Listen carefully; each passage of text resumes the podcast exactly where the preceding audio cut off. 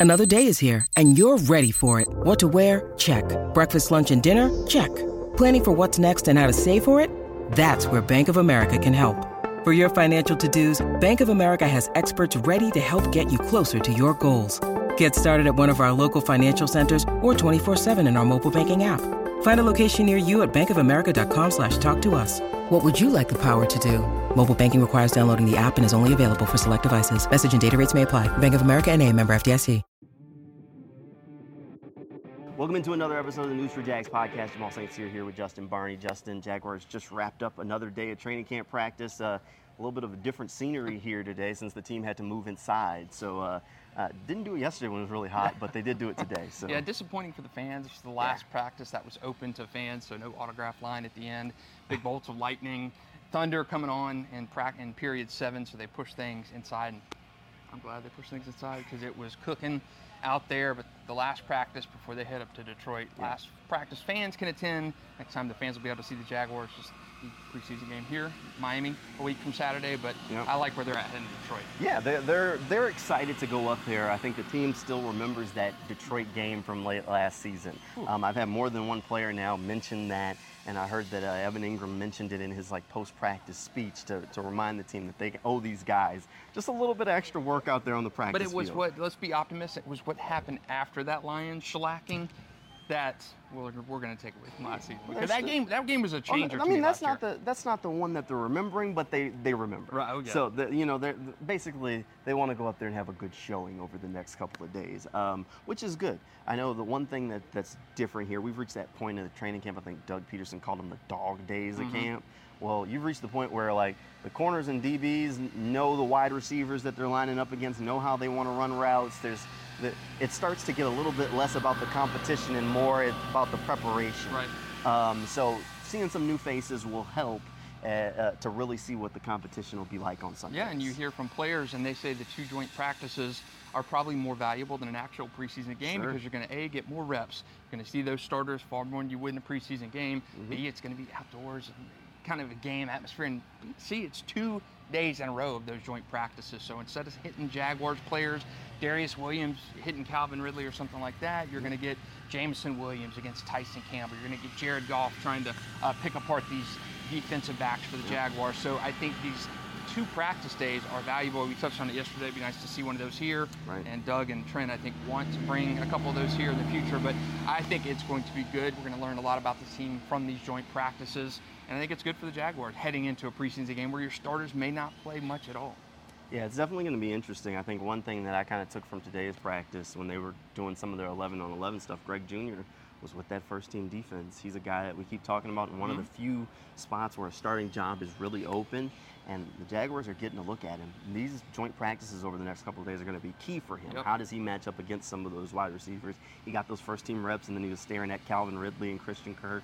Uh, those uh, matchups didn't go so well for Greg, but those are the sorts of guys he's going to see on Sundays. Yep. Those are sorts of things that you want to see from a young player to get that sort of test. Yeah, and you're, we've talked about this probably from our first podcast to now, and just there's so few positions in the starting 11 on each side that are actually open to true competition. That nickel corner is one.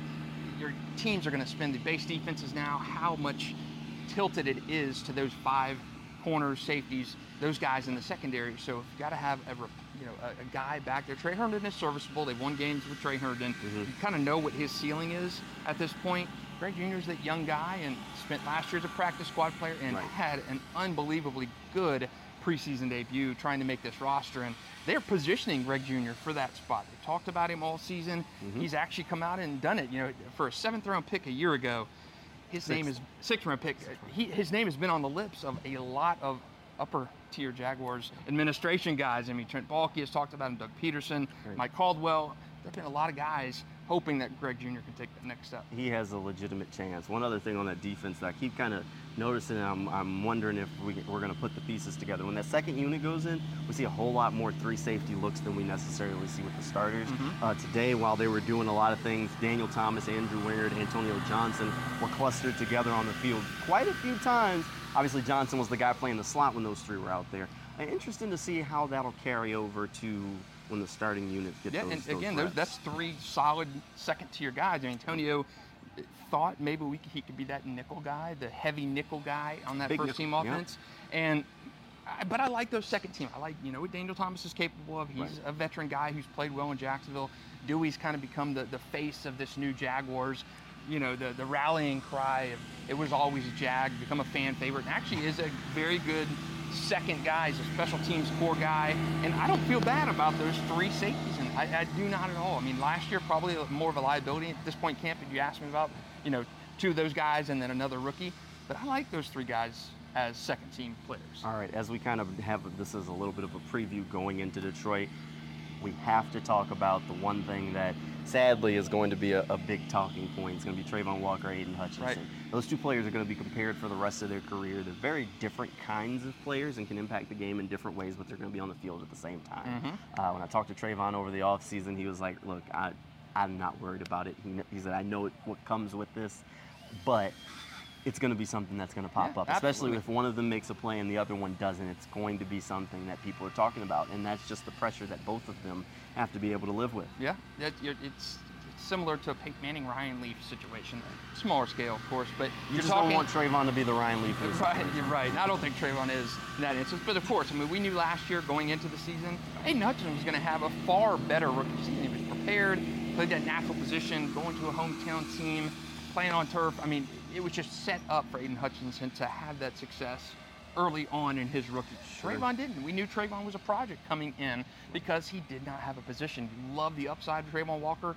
Trent Baalke, Doug Pederson loved the intangibles, how he could play out in his second, third year. They knew it was going to be a transition year for him. So uh, you're playing the longer game with Travon Walker, That's it. and you're playing the. You knew what Aidan Hutchinson. I remember you talking last year. You knew what Aidan Hutchinson's ceiling in the NFL could be, and you know you didn't know Travon's, but he had a far higher ceiling. Right. And Aidan Hutchinson, I think you saw last year what he was going to be a consistent 9, 10, 11 guy. sack a year guy. But Travon, far more disruptive Jaguars. Brass was not down on Travon whatsoever after last season. Not you know not like fans were three and a half sacks, not big production. But Travon, again, I think his best years are ahead. Definitely, and, and hopefully this year is going to be a big one for him because their pass rush could definitely use a little bit of a Some juice. infusion of juice uh, uh, from Travon Walker. So we'll keep an eye on that. Again, the team's going up for joint practices on Wednesday and Thursday of this Mm-hmm. week. That second preseason game is set for Saturday. Uh, we'll have coverage of all that, and then we're kind of turning the page to that third and final preseason game as they get ready to wrap up training camp. So we'll keep you up to date with everything. As always, you can find more News for Jags content over on newsforjags.com. And we'll see you next time.